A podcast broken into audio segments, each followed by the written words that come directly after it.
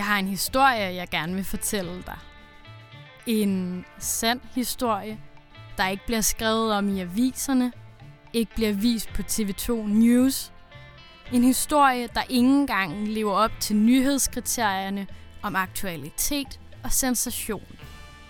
Men som ikke desto mindre er en af de grummeste og mest konfliktfyldte, jeg nogensinde har hørt. Det er som alle livets store fortællinger en historie om håb, magt, svigt og tændstikker. Tag høretelefonerne på og læn dig godt tilbage.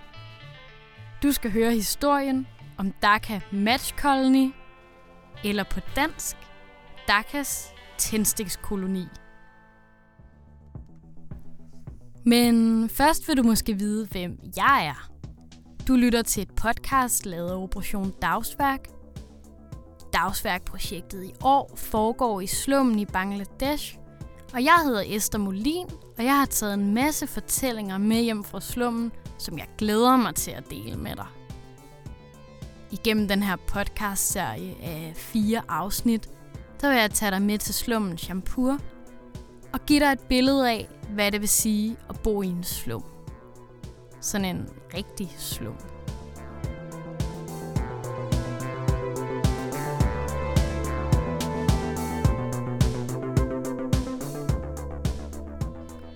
I Bangladesh, landet lige øst for Indien og vest for den røde aftensol, ligger en by.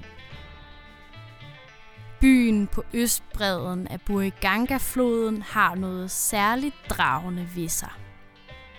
Noget, der gennem hundrede af år har tiltrukket diverse lykkejægere og småbønder med storbydrømme. Det er her, man tager til, hvis man flygter fra fattigdom eller klimaforandringer, og hellere vil prøve lykken med at sælge cowboybukser til byens unge, smarte pionerer. Eller tændstikker. Og det er det, det skal handle om nu. En dag midt i 1900-tallet ankommer vores hovedperson til Dhaka, byen lige øst for Buriganga-floden og midt i Bangladesh. Der er gået et lys op for ham. Industrialismen og iværksættertanker slår knister i hovedet på ham, og han har en plan. I udkanten af byen, helt derude, hvor byens sheriff og andre store pengemænd aldrig stikker hovedet forbi, ligger et endnu temmelig ubebygget område. Det hedder Champur. Og det er her, vores hovedperson bygger sin fabrik. Sin tændstiksfabrik.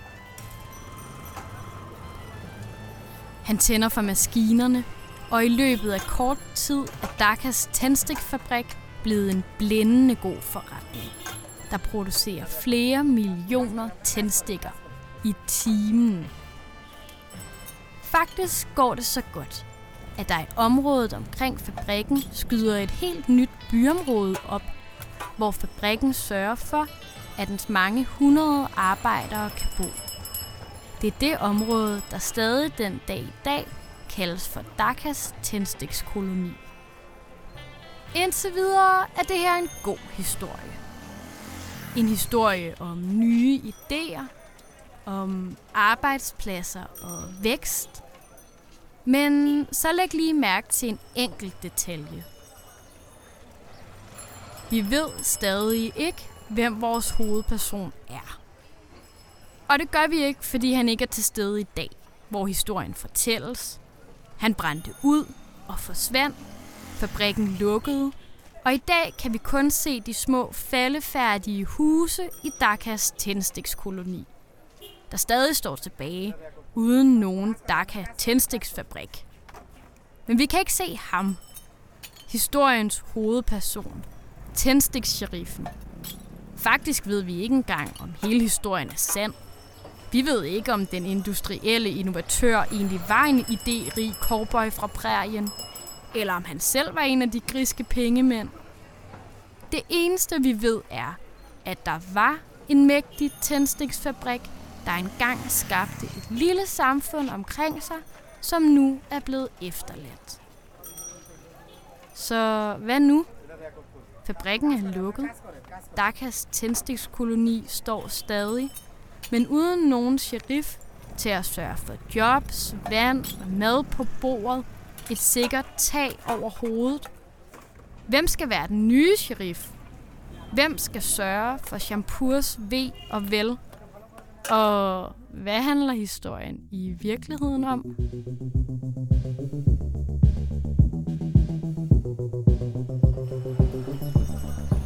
Jo, jeg kan i hvert fald afsløre, at området her er en del af et større industriområde, der i dag kaldes Champur, det grå område, på grund af fabrikkernes sorte røg. Jeg kan også afsløre, at Champur er det, man kalder et slumkvarter, ud fra FN's fem kriterier af, hvad der definerer en slum. Det betyder, at der i Champur ikke er adgang til rent vand og sanitet, at der bor mange mennesker på lidt plads, i bygninger, der ikke er modstandsdygtige over for katastrofer. FN's femte og sidste kriterie er beskyttelse mod at blive smidt ud af boligen i form af kontraktlige papirer. Og det vil vi vende tilbage til. For frygten for evictions, altså rydninger af hele boligområder, er en del af hverdagen for beboerne i slummen. Men nu skal jeg ikke holde dig tilbage længere. Nu skal du møde Morten.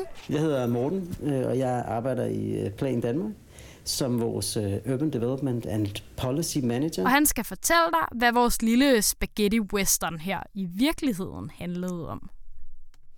Jamen, altså, det er, jo, det er jo faktisk en ret klassisk historie, at øh, en, en virksomhed næsten får opbygget en hel by omkring sig. Og så har man så en, en, en privat virksomhed, som faktisk går ind og tager den her rolle som en, som en slags øh, forsørger, eller en, det vi på engelsk kalder en duty bearer i forhold til en befolkning. Og det har jo fungeret rigtig godt i de år, hvor fabrikken var der. Der havde man både arbejde og et sted at bo, og der var også forskellige foranstaltninger i forhold til ens børn og i forhold til sundhed. Problemet er selvfølgelig, når, når tæppet så bliver revet væk under, under, under folk ved, at den, der tidligere var ens duty bearer, lige pludselig ikke tager den rolle på så længere.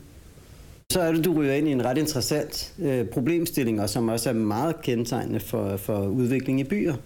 Lige pludselig kommer du ind i et tomrum, hvor at den relation, vi altid arbejder med, med at der er nogen, der har nogle rettigheder, og der er nogen, der har ansvaret for at sørge for, at folks rettigheder de rent faktisk bliver overholdt. Når du lige pludselig ikke kan finde nogen, som overhovedet påtager sig rollen at være den, som skal sørge for, at folks rettigheder bliver overholdt, så ender du i et problem, hvor at folk øh, løber rundt fra højre til venstre på for at finde ud af, jamen, hvem er det så, jeg kan gøre krav på ting hos. Øh, og det har vi rigtig tit i byer, især i byer ude på kanten, der hvor byerne vokser, hvor man måske tidligere har haft et, øh, et landdistrikt, som, øh, hvor det var landstrukturerne, som for eksempel, øh, det kan være høvdingstrukturer nogle gange, øh, som, som skal tage, tage vare på folk. Hvor man så lige pludselig får, at det er byen, som kommer ind øh, og, øh, og overhaler og bliver den nye duty bearer, fordi nu har man en reklassificering fra land til by. Det Morten taler om her, det er det, man kalder rural-urban reklassificering. Det rurale altså landområdet, reklassificeres, det vil sige, at det ændrer status fra land til byområdet, også kaldet de urbane områder. Man taler altså om rural-urban reklassificering, når land bliver til by, og når Champur bliver en del af Dhaka. Men i det tilfælde her, der er det jo også et spørgsmål om, at der ikke er nogen, der har lyst til at have den rolle. Øh, jeg er helt sikker på, at hvis det var nogle lidt rigere folk, som var klar til at betale skat, så ville bystyret lidt hurtigere have været klar til at overtage deres, deres ansvar, fordi så ville der også være noget i det for dem. Det, de har arvet her, er jo et problem. Byen burde være dem, som gik ind og var en duty bearer her, fordi det er nu en byzone. Så derfor passer de ind under Dhaka City South Corporation, med alle det, øh, det kræver, både af rettigheder, men også selvfølgelig af ansvar i forhold til at være en borger, i, øh, der, der passer ind under en, en kommune, kan man kalde det.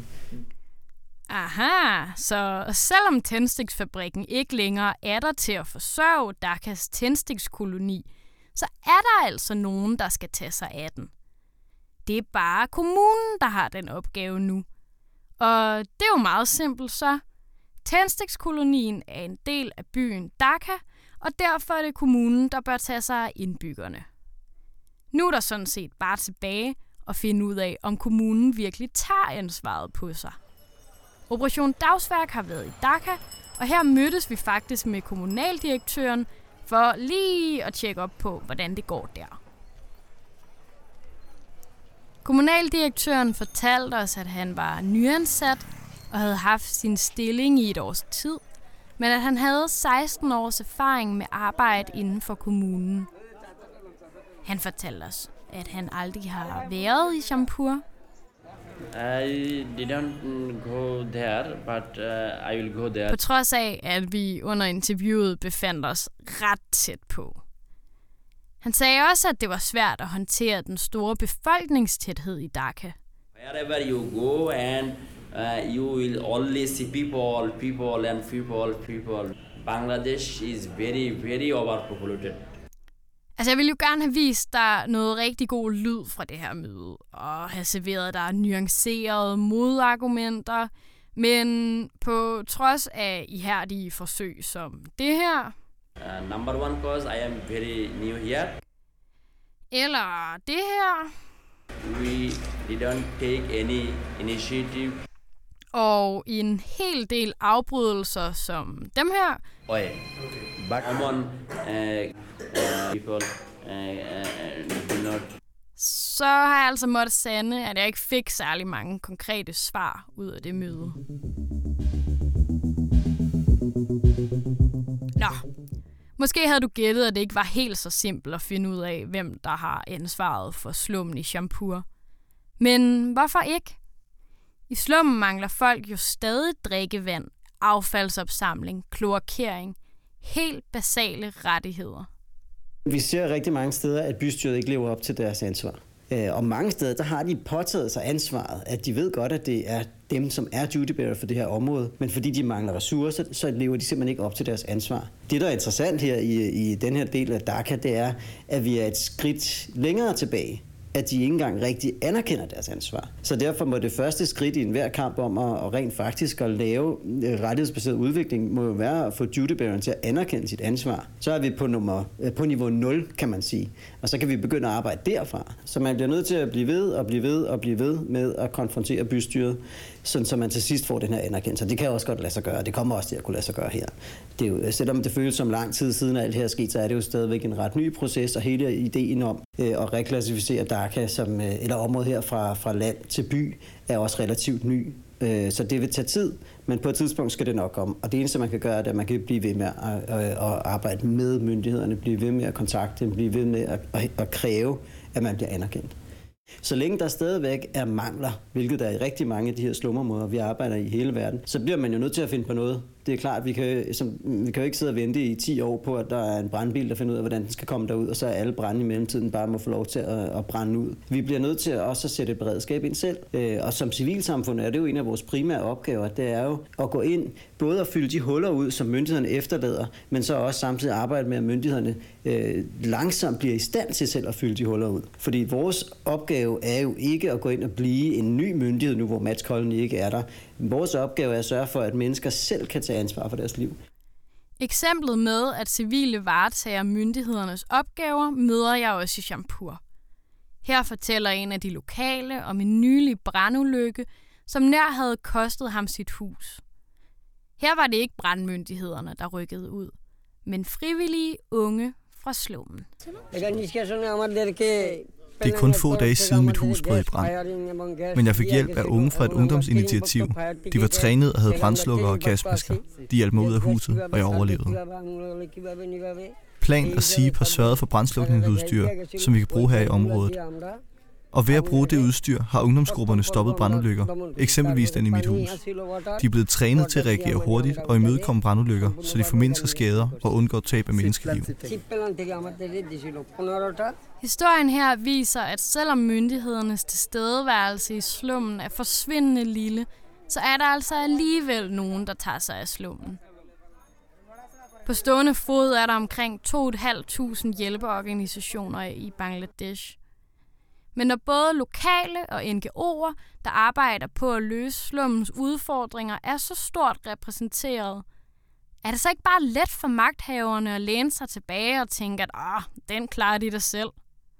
Det, det er jo klart, at hvis man, hvis man vil arbejde rettighedsbaseret, som alle civilsamfundsorganisationer stort set efterhånden siger, at de vil, så bliver man nødt til at finde en måde at balancere det, vi kalder service delivery, og arbejdet med myndighederne på. Fordi vi tidligere har haft en rolle som service providers, eller nogen, som simpelthen yder øh, de services til befolkningen, som myndighederne ikke selv kan. Så er det jo klart, at der er en kæmpe fare for, at myndighederne så læner sig tilbage og siger, at det går jo meget godt derude i Match Colony, fordi nu er planen derude, og nu er øh, andre lokale organisationer derude, så kan vi koncentrere os om noget andet. Øhm, og det virker også for befolkningen i en periode, men det er bare ikke den rigtige måde at gøre det på. Fordi hvad så lige pludselig, når vores donorer ikke længere vil betale for det, så falder tingene fra hinanden i, i Match Colony, og så, så kommer folk så til plan og siger, at vi har krav på de her ydelser.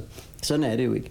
Vi har ikke nogen forpligtelse over for folk på den måde. Det er kun deres, øh, deres myndigheder, der har en forpligtelse over for dem. Så vores arbejde som civilsamfundsorganisation er hele tiden at balancere både at hjælpe dem med at få hverdagen til at hænge sammen, og samtidig hele tiden arbejde med myndighederne for at få dem til at overtage den her rolle. Udfordringen for civilsamfundet og NGO'erne er lidt, at det sidste er rigtig, rigtig meget sværere end det første. Det handler om, at de skal kunne stå på egne ben. Og det kan de kun, hvis de får skabt en sund relation til myndighederne, så myndighederne rent faktisk tager deres ansvar alvorligt.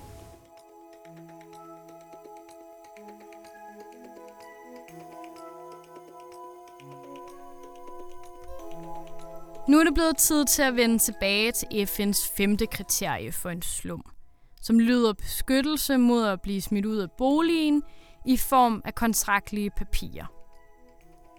Indbyggerne i Champur har nemlig ingen lejekontrakter eller ejerskab over de huse, de bor i. Området er klassificeret som et virksomhedsområde, hvilket betyder, at det alene er virksomheder, der kan gøre krav på serviceydelser som vand og elektricitet. Når de alligevel har bosat sig i området, hænger det sammen med historien om tændstiksfabrikken, der skabte tændstikskolonien og ydede services til dens indbyggere. Men det er også en del af et større urbaniseringsbillede. Tal fra Verdensbanken viser, at der flytter 400.000 mennesker til Dhaka om året, og selvom byens indbyggertal vokser, vokser byens areal ikke hurtigt nok til at kunne håndtere det store befolkningspres. Det resulterer i, at folk må finde alternative steder at bosætte sig. Det kan være på fortorv eller under motorvejsbroer, eller som her i Champurs slum. Her fortæller kommunaldirektøren for zone 5, hvad der sker, når myndighederne har ryddet en ulovlig bosættelse. In every sector, in every place, we have no option to resettle. Vi har ingen mulighed for at genhuse i hver sektor, i hvert sted. Vi prøver nogle steder at genhuse, men vi har ikke nok plads til at genhuse alle, som ulovligt bosætter sig. Så vi evakuerer dem bare. En, to, tre dage senere er de tilbage igen, og vi må evakuere dem igen. Det sker igen og igen. Det er vigtigt at forstå, at Bangladesh er overbefolket. Uanset hvor du går hen, vil du se folk og folk og folk, og du kan ikke gå nogen steder hen uden at møde nogen. Overbefolkning i Bangladesh betyder, at vi ikke kan håndtere alle menneskerne. That place, again we evacuate, again we come, that in this way we are going and we are trying. Nå, jamen det lyder jo som om, at man evakuerer, altså redder folk fra at bo på gaden. Men som kommunaldirektøren også selv siger, så indebærer det altså ikke at genhuse dem. De får ikke et nyt sted at bo. Og det er for det meste fortorvsbosættelser, som man rydder så ofte, som kommunaldirektøren siger her. Et område som Champur er efterhånden så etableret, at man ikke bare sådan uden videre kan rydde det.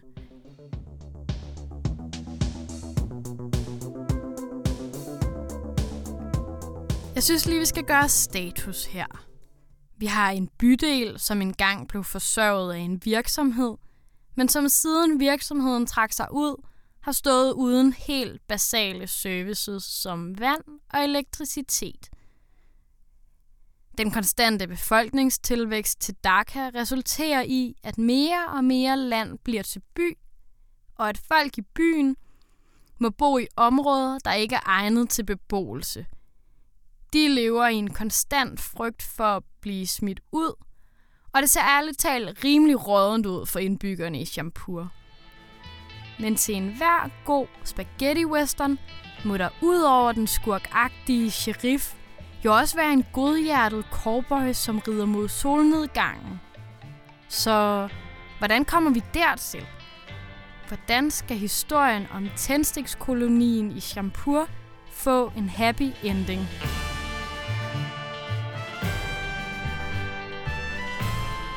Almindeligvis er westernfilmenes cowboys nogen, der strejfer omkring med hest og seksløber.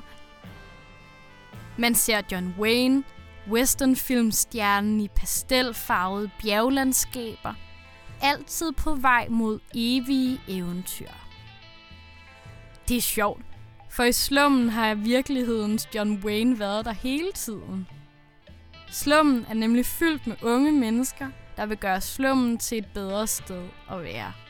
Altså i, øh, for, for Plan Danmark og Plan Bangladesh, der er det helt afgørende, at vi arbejder med de unge befolkninger i, øh, i faktisk alle de slumbyer, vi arbejder i. Fordi vi oplever, at der, hvor der er den allerstørste forandringskraft, er næsten altid i, øh, i blandt de unge. Og det skyldes både det her med, at, at de måske ikke synes, at de har prøvet alting 100 gange før, og det har ikke virket, og det har ikke virket, og det har ikke virket. Der er tit en, en drive og en energi og en, en tro på, at man kan forandre tingene. For det andet, så ser vi også rigtig tit, at det, det er de her unge, der allerede nu, i, for eksempel i, i Dhaka, er bevidste om, at her skal de have børn på et tidspunkt, her skal de have en familie. Mange af dem vil gerne bo et andet sted, men mange af dem ved også godt, at det kommer nok ikke til at ske. Så hvis man virkelig vil have fat i nogen, som er klar til at ændre tingene, så, så er det meget, meget tit de unge, som både har energien øh, og også motivationen til, til at forsøge at skabe forandring. Og det vi så altid forsøger at gøre, det er øh, og få de unge til at gå forrest i det her arbejde, så det er deres prioriteter, det er deres øh, ønsker, det er deres krav, der bliver stillet, at de, at de faktisk kommer til at være i førersædet til at sige, hvad vil det egentlig sige, hvis, hvis, øh, hvis Match Colony øh, skulle blive et, øh, et sted, hvor man havde lyst til at leve og vokse øh, op og få børn og alt det her andet. Hvad er det så for nogle ting, der skal ændres? Så de kan få lov til at skabe prioriteterne. Det gør det meget lettere også for os at arbejde rettighedsbaseret med dem, så de har en konkret sag, de gerne vil ændre. Så kan vi hjælpe dem til at øh, få de redskaber, det kræver, for eksempel at dokumentere, vise over for myndighederne, hvad det er, der er galt. Og så link det til, til de rettigheder, de har, så de ikke bare kommer op og ønsker noget, men rent faktisk kommer op og kræver noget. Så det ikke bare er, det kunne være fint, hvis I ville, men vi har krav på, at tingene bliver lavet om. Nu har du hørt fortællingen om, hvordan en fabrik skabte et lille samfund, hvordan en tændstiksfabrik blev til et tændstikskoloni, og du har fået en forståelse af, hvad der sker, når en ansvarshaver pludselig forsvinder. Du har hørt historien om, hvordan Champur blev til, og hvorfor slummens indbyggere frygter den dag Champur bliver taget fra dem. Alligevel har du først lige dyppet tåspidserne i Dakas slumvand. I de næste tre afsnit skal vi dybere ind i slummen. Du vil få svar på, hvad slummen har med en dansk festivalplads at gøre. Du skal møde Champurs blå mænd. Og du vil få at vide, hvilke skønheder, der gemmer sig i slummens flotteste bygning. Jeg glæder mig til, at du skal med mig rundt i slummen og hvis du kan lide, hvad du hører, så del det med en ven.